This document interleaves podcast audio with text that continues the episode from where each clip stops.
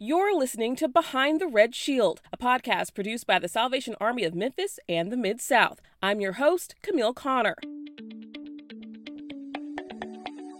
The purpose of this podcast is to go behind the scenes and hear from the people doing the daily work to achieve the Salvation Army's mission, which is to meet human needs in His name without discrimination. In this episode, I sat down with Elizabeth Duncan, a current advisory board member and former development director for the Salvation Army of Memphis.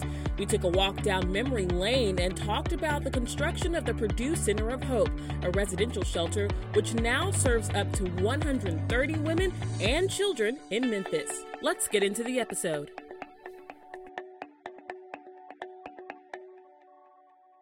Welcome to another episode of Behind the Red Shield. Today, I am joined by Elizabeth Duncan.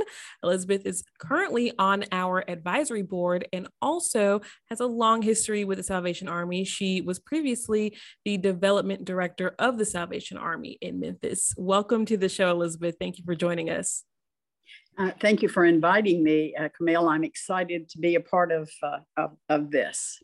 Absolutely. And I'm looking forward to talking to you because, like I mentioned just before we started uh, recording, you kind of have a lot of background info into what the Salvation Army has become today in Memphis. Um, a lot of the fundraising events that we've held over the last few years have helped women and children residing at the Purdue Center of Hope, uh, which is a residential shelter in Memphis um, on Jackson. And uh, so you were here even before this uh, shelter was built on Jackson Avenue. And so I kind of want to hit rewind and talk about, you know, your journey to connecting with the Salvation Army of Memphis and how you became a staff member, and then how you were part of the journey to build uh, the Purdue Center of Hope. So if we can hit rewind and talk about just what, what was your first connection with the Salvation Army? Uh, you know, it's interesting. I got a phone call from a friend back in, um, I guess, mid nineteen ninety-seven. And he actually worked for the Salvation Army and said that he was leaving his job as development director and going to work for a private firm that raised, helped not-for-profits raise money, and wanted to know if I would be interested in applying for the job. Um, I, I got to tell you, I was a little shocked. I had uh, gotten involved in the not-for-profit world when we moved back to Memphis in nineteen eighty-nine, so I certainly was aware of the Salvation Army and a lot of other really fun not-for-profit organizations here in Memphis. But I had never, um, I had always been a volunteer um, and then and then a part-time staff member, but never on a development staff. And I remember thinking, raise money, heavens, I don't know how to do that. Um, so I don't know whether I can do that job or not. I, I called my um, minister and said, asked for a meeting and said, I've been asked to apply for a job and I'm not sure that I'm equipped to do that job. And so we talked for a minute and he said, um, Elizabeth, do you feel like God is calling you to do this job? And And I said, yes, I do. He said, then quit worrying, because if God has called you to do this job, He's already equipped you to do it. So with that, I just uh, finished filling out the application, and the rest, so they say, is history. That I joined the Army in November of nineteen ninety-seven. The property, um, it, we were in the process of raising money to build the Purdue Center of Hope. I don't know, uh, Camille, if you know this, but our shelter, which housed both men and women, had previously be, been located in what is now left field of AutoZone Park. And that property, they needed the property to build AutoZone Park and contacted the Salvation Army, and the property was sold. So for a while, we were had to, to take our residents who had numbered in the big shelter uh, over right about one hundred a night. And we bought a piece of property on Jackson Avenue, right across the street from where you're located, Camille. Um, I think that's now um, an empty, several empty lots over there, but there was an old boarding house that had two houses that were connected and then a third house that could be used for meetings. And we bought that property and opened a temporary shelter until we could raise the funds and build the Purdue Center of Hope. So we went from being able to house about one hundred men, women, and children uh, to housing about thirty-five a night. So our, for the period of time while we were raising the money and building, our services decreased significantly. But here's the great thing about the Army. People understood what we were doing and they believed in what we were doing, and our funding was not cut. I, I will always be grateful to United Way, because at that time they were one of our largest funders, and they could have easily said, you've cut your services by two thirds and we're going to cut your but our, our allocation to you. And they did not. They stood right with us for those three years until we got the Purdue Center open. And they were not the only one. Um, but I just think that tells you a little bit about the, the generosity of Memphians and of organizations, and about the importance of the Salvation Army's work in Memphis. People believed in us then. They believed in us in nineteen hundred when the Army came to Memphis, and they still believe in us now. And um, I think that's the reason there are so many people that want to be involved with the Army. Yeah. So there we came to, I came to the Army and with the task of raising seven million dollars to build the Purdue Center of Hope. Our, may, our lead gift at that time was given by Mertie Buckman of Buckman Labs. And um, she, she was approached about uh, building the building and perhaps naming it the Buckman Center of Hope. And her response was, uh, oh, there's so many buildings named Buckman. Let's not name another building after my family.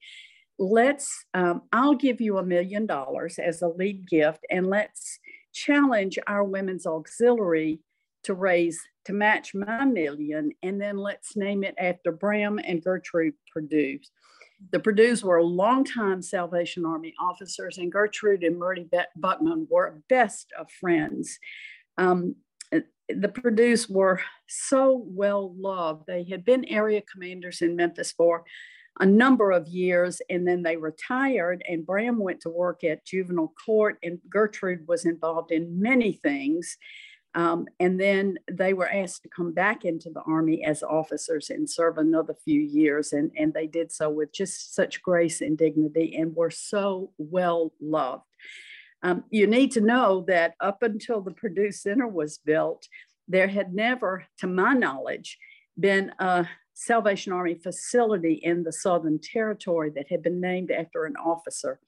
They are most likely named um, after prominent people in town or businesses, or whoever gives the lead gift, they get to put their name on the building. And I love that Missus Buckman just said, no, this doesn't need to be about me. It needs to be about the Purdues who loved Memphis and loved the Salvation Army. So that's how we got the Purdue Center of Hope.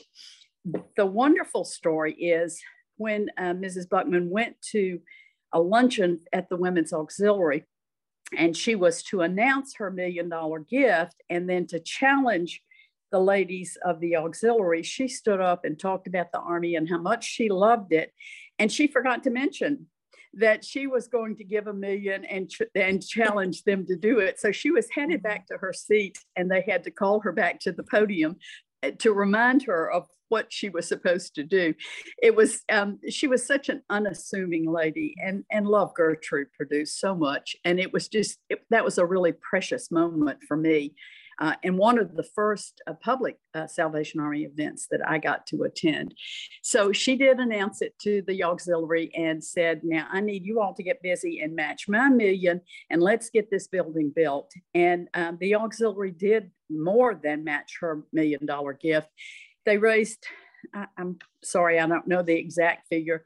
If I remember correctly, it was about one point four million dollars that they raised to match Missus Buckman's gift. So I think that uh, shows you the power of uh, women. Mm-hmm. uh, our auxiliary at the time was very, very strong and had wonderful leadership. And they believed so much in, in building this new building um, for the women and children who were going to move in. So that's, that's kind of how we got the name. We finished out the campaign. started the building. Um, at that point, we had um, planned to house men in the Purdue Center of Hope. The, the women's shelters were going to be upstairs, and the men's shelter was to be downstairs. Uh, you know the building, Camille, so you know there's a separate entrance um, on the, the uh, east side of the building downstairs. That was because they didn't want the men and the women coming in the same entrance. They wanted them to be separated. As we were building that building, uh, the city came to us and said, there is no shelter in Memphis, Tennessee for women unaccompanied by children, and there is a great need. Would you consider um, changing from um, from housing men to housing single women in, in your lodge? And so we had to do a little bit of uh, rigging, not we, I didn't, although I got to, I got to watch it. Uh, the contractors, they had to do a little bit of rigging in the bathroom, but other than that, uh, it simply, uh, we we met with the board and with the officers, and and they said, certainly, if that's the greatest need, then we want to meet the need in the, in the in the community. So that's how um, we ended up with the uh, AutoZone uh, Single Women's Lodge, which uh, I guess is still called the Zone for yeah. years and years. That's that's what it was called, to house at that time twenty un uh, women unaccompanied by children. And um, just have uh, such wonderful programs have happened under uh, Iris Wade's leadership in in that Single Women's Lodge. So. Um, that was really a godsend for us that we got to serve a need that um, up until that point was an unmet need. We, uh, we bought the building, the, the land where the Purdue Center is located, from um, a hospital that had been a, a privately owned hospital for years and years, and it was Gartley Ramsey Hospital. Uh, it was known as a, a place where people could go and rest. Um, it was had the reputation that if you um, had a proclivity toward alcohol and needed a place to dry out, Gartley Ramsey was the place to go. It was, you know, good meals, and and they took very good care of you. If you're mental health was not in top-notch shape, then um, the wealthy could come to Gartley Ramsey and um, find a place of rest.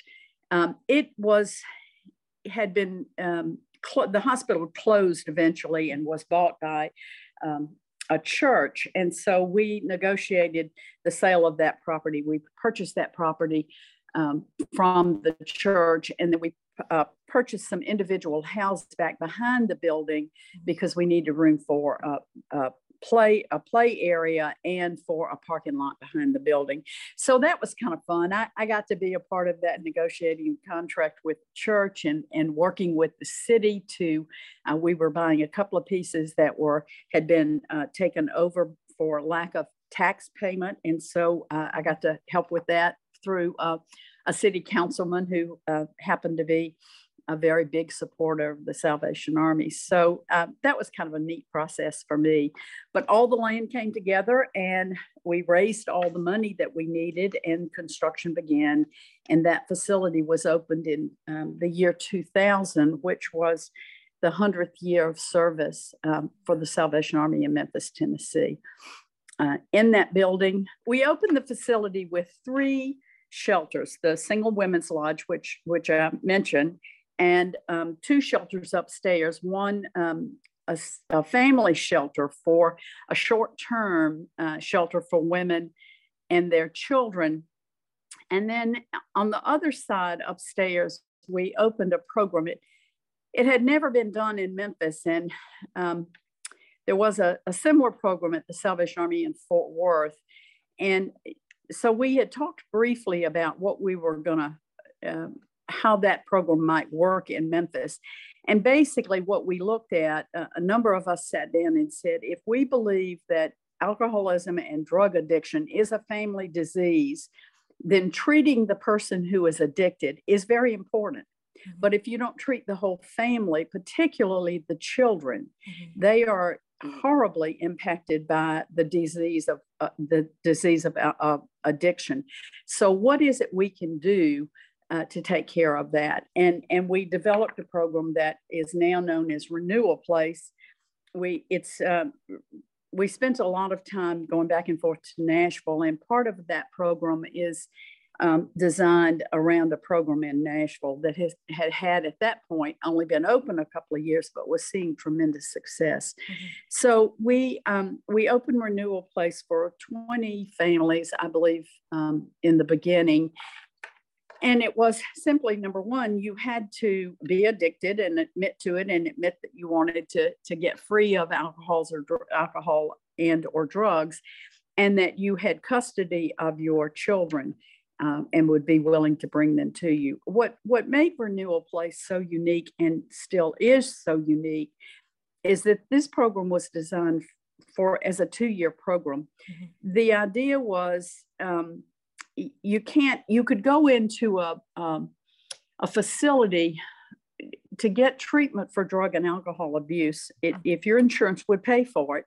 And you would go in for thirty days. And at the end of thirty days, you were declared um, clean and sober and ready to go back out into the world. And what those who professionals knew was um, some drugs you can't even get out of your body in thirty days. And certainly in thirty days, you're not ready to, to leave, lead a completely uh, clean and sober life. And so um, the program was developed as a two-year program.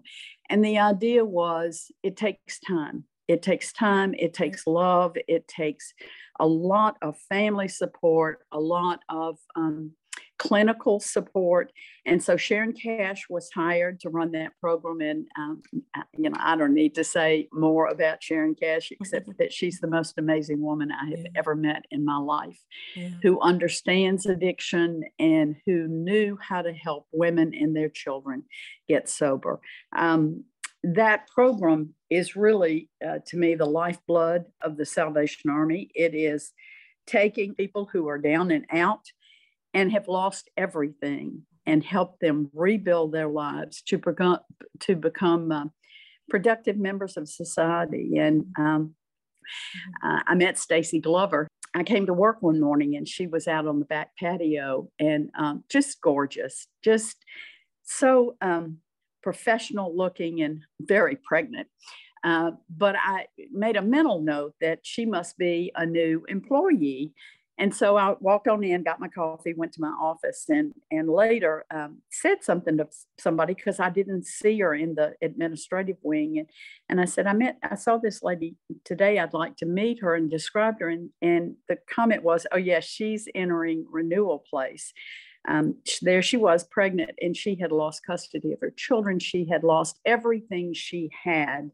And, and there she was, uh, pregnant and homeless and addicted, and coming to the Salvation Army for help. She stayed there. Her baby was born free of drugs. Stacy stayed a little over two years, got out, got a job. And um, several years later, I had an opening in my department for an administrative assistant. And Sharon Cash called me and asked if, um, said that Stacy was interested in that job and would I be willing to interview her? Um, my answer, of course, was yes. Send her in and, and let me talk about it. Let me talk to her about it. And Stacy's comment was, um, I may not know, I may not have the same skills that some of the other people have who are applying for this job, but nobody else knows the Army better than I do. Uh, and if you'll hire me, I'll do, I'll do a good job for you. Um, so of course, I mean, I'm crying. And of course I said, yes, come, can you start tomorrow? And, um, and then I've watched her grow while I was there, and she was on the development staff and uh, really was such a, helped bring cohesion to, to the whole uh, administrative staff, and then watched her grow, go back to school and get her degree. And now look at her now, a yeah, product she's... of that program. She's just, she's one of the many miracles mm-hmm. that took place in the Purdue Center. Yeah, she's doing a great so, job um, as a director of our Renewal Place program right now. So it's great that yeah. she's still here with us. And I can't think of anybody um, better to do that job. She was well trained by Sharon Cash. Absolutely. So um, again, that's there's so many stories that that have come out of that building of people who just come in down and out and and just without hope, and and yet um, through God's grace and mercy, you see them emerge through the other side with a light in their eyes and hope in their hearts. Um, and it's pretty amazing. It's, I, I was so blessed to be able to, to do that job for, for sixteen years. Uh, it was not always easy, um, as um, it, it's an expensive place to run, uh, to house uh, um, over one hundred, one hundred twenty, I think was the capacity at the time. When you put one hundred twenty people in a in a building every night that needs shelter, and they need meals, and they need case management, and they need lots of other services, it uh, it was not cheap. Yeah. But you know, the community always came, the, the community always came forward and recognized the good work that the Salvation Army was doing nationwide, and certainly the good work we were doing in Memphis. So um, that's that's pretty much my story with the Purdue Center. And then um, Joan Kroc left her amazing gift to the Salvation Army. Um, when Ray Kroc died, he left his estate to Joan Kroc, his wife. And when she died, she left um, a gift of one point five billion dollars mm-hmm. to the Salvation Army. She had uh, built a Kroc Center in San Diego, which was her uh, hometown. And um, she was so proud of that and wanted to replicate those centers. Mm-hmm. And so after she died, she left this huge gift. At the time, it was the largest single gift that had ever been given to a not-for-profit by a single individual. Mm-hmm. Of course, that that has long been, uh, that record has long been broken. But at the time, one point five billion dollars mm-hmm. to a charity was huge. So um, we, we had a, a wonderful Um, Salvation Army officer in town um, at the time, and he and his wife said, I think we should go for it. Mm-hmm. So they called a, a wonderful group of uh, our supporters, our advisory board, and said, um, can we do this? Can Memphis do this? And we decided that we could, and so we embarked on a, a twenty-five million dollars campaign. Missus Buckman, uh, Missus Uh, Croc's will said that she would give equal amounts. So for us, we were going to do a twenty-five million dollars building. So she gave fifty million dollars to, or she didn't, but the trust did, uh, fifty million dollars to Memphis, twenty-five to build a building, and twenty-five to endow that building, so that we would not have to raise money for the Kroc Center, because we didn't want to take away from raising money from the traditional Salvation Army housing and feeding programs. It had been determined um, in San Diego that a dollar for dollar match was not enough for operating costs. So we were required, uh, in order to claim her money, uh, twenty-five, we got twenty-five for the building, and then twenty-five for an endowment. And we had to raise twenty-five million dollars locally to match the endowment. Oh, wow. So we ended up with a, a twenty-five to thirty million dollars building and a fifty million dollars endowment, which yeah. uh, keeps the Kroc Center uh, yeah. running, along with uh, uh, memberships and other things that mm-hmm. they have there. But that was, um, that was another exciting time yeah. to, to raise the money. Uh, again, we had so much fantastic help, just like we did raising the uh, money for the Purdue Center, with the Kimmons Wilson family chairing the Purdue Center campaign. And then Scott and Meg Crosby came in and chaired the Kroc Center campaign. And, you know, when you have um, committed people who are well known in the community, mm-hmm. um, it's, it's, and, and an organization that has a stellar reputation, mm-hmm. uh, the money just comes. God, God makes it possible for the money to come to, to build the building.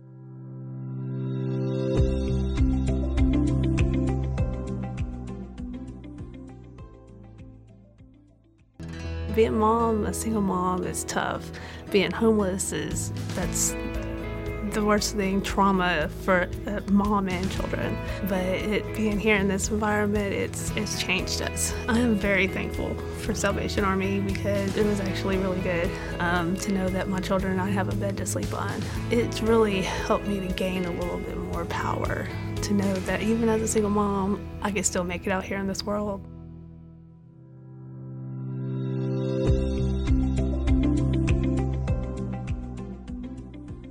obviously you have a heart for the Salvation Army, but what led you to continue this relationship with the organization as an advisory board member? Um, you know, it's real funny. Uh, Nancy Crosby, who was uh, one of the first people I met when I joined the Army, she, I believe, may have been board chair or perhaps chair of the auxiliary when I came to the Army. And she was, she and her husband were so involved in the Army. And she said to me one time, you know, Elizabeth, when the Army gets in your blood, it's just there and you don't ever get it out. And I've thought about that so often, because after serving sixteen years uh, as a staff member, um, I, I really thought that was probably the end of it. And then someone asked me to serve on an ad hoc committee for the Salvation Army. I think what they really needed was a, an extra body mm-hmm. and somebody who had a little bit of knowledge about the history. And so mm-hmm. they thought about me and called me and asked me if I would serve on this committee. And I really enjoyed it. And then the next year, uh, I was asked to serve on the board. And so um, it's been, I've really enjoyed doing the opposite, mm-hmm. being a volunteer um, and seeing the Army as through different lens, mm-hmm. as a volunteer, as, a po- as opposed to, to a staff member. Yeah. But um, I'm on, I think I have two more years on my uh, term as a board member, so I will stay on until yeah. my term run, runs out, and then I will rotate off the board as yeah. is mandated by the advisory board book. But um, we have great volunteers. Yeah. Uh, we have a lot of um, opportunities. Uh, one of the things we're working on right now with the board, uh, Susan Madden is chairing this initiative um, to have all volunteer bell ringers. Um, most people may not know that a lot of the people who rel- ring the bell for the Salvation Army are paid workers. Mm-hmm. And the statistics from the from many years ago, including uh, recently, show that when there's a volunteer ringing the bell, there's a lot more money put into the kettle than when there is a paid worker. Mm-hmm. And so there's really a push this year. Uh, John Elkington is president of the board, and with Susan Mann's help, they're really working hard on um, getting volunteers, uh, specifically board members, to each take a day of ringing, or to, um, or to um, if they don't do it themselves, then to recruit enough volunteers. So I love that idea. Uh, in our Sunday school class, several years ago, I um, took it to the class and said, um, you know, this is something that I feel called to bring to our class. Is there anybody here who's interested? You don't have to tell me to my face today. I'm going to um, just uh, write down a piece of paper, yes or no, and pass it around to me, because I didn't want anybody to feel like that because my husband was the Sunday school teacher, they had to sign up to ring the bell. And I was absolutely astounded that we had such a good response. So we rang that first year, and um, everybody said, oh, our shift wasn't long enough. I, I, I put them in thirty minute shifts, because we are all um, considered part of the elderly generation. And I thought uh, standing for more than thirty minutes might be hard for some of us. Um, and they all came back and said, thirty minutes is not long enough. Next year, let us at least do an hour. Mm-hmm. So um, I guess then the last two years after that, we've taken a day. And I, I believe this year we're going to be able to take two days. Um, and I've gotten uh, recruited another uh, Sunday school uh, class at our church who has said, yes, we used to do this a long time ago and something happened and we quit and we want to come back and do it. So I'm really excited about that. It's yeah. simply a way of, you ask the question, yeah. will you be willing to do it? And, right. uh, you know, most people say yes. Mm-hmm. Um, and if they say no, then that's okay too. Yeah. But I love it when people say, are given an opportunity and step yeah. forward. So I and think we're going to have a great Christmas. Yeah, that kind of leads me into my next question, the last question we probably have time for. But I mean, you have given us just such a uh, deep understanding of kind of the history of, you know, the Purdue Center, the Kroc Center, and, you know, the Salvation Army at the turn of the twenty-first century. But um, what is your hope for the future of the Salvation Army? And what is something you want people in our community to understand about the Salvation Army that they may not understand right now? Well, I, I think uh, first and foremost, I hope most people know that it, this is a Christ-centered organization, that our mission is such. It, it makes no bones about who we are and what we do, and that we say, that we serve God's people in need without discrimination. I'm not quoting the, the mission statement, but um, that that it is very much Christ-centered. It always has been with William Booth. Uh, when he formed this organization back in eighteen sixty-five, and, and as it came to the to the United States in the early nineteen or late eighteen eighties, I guess. Um, and I, I think people need to know that there is accountability, that we we don't just do the work willy-nilly. We do it because um, because we feel called. Uh, you say, you see, Camille, I still say we, and I've been retired for ten years, but it's that old mm-hmm. uh, adage, you know, the Army gets in your blood and doesn't leave. Um, so my hope is that the Army never loses its focus mm-hmm. and that it continues to deliver um, fantastic programs and services in a godly and loving way, so that people can reach the potential and be the people that God has called them to be. And in order to do that, you have to people have people who are willing to give money to support, and you have to have people who are willing to get in with their hands and feet and do the work. Um, I, and I can assure you um, that whatever you do, uh, you're going to get more out of it than you have ever given. That certainly has been true for me. Yeah, and like we always say, it, it takes an army to keep this yeah. going, and, and love is an action verb. So we really appreciate Absolutely. Any time that the community can come together, whether it's through volunteerism or fundraising, to help continue uh, moving our mission forward. But I am just so glad that I got to talk with you today and just kind of pick your brain about some of the history that people may not know about. Um, people might be passing this building all the time on, on Jackson Avenue, or passing the Kroc, and just not understand uh, the work that went into making it a reality. So thank you for joining me, and thank you as well for the work that you've done here in Memphis with the Salvation Army. Thank you, Camille. It's been a pleasure. That wraps up this week's episode of Behind a Red Shield. If you'd like to learn more about the Salvation Army of Memphis and the Mid-South, you can head to our website at salvation army memphis dot org. You can also follow us on Facebook and Instagram at Salvation Army Memphis. Thanks for listening.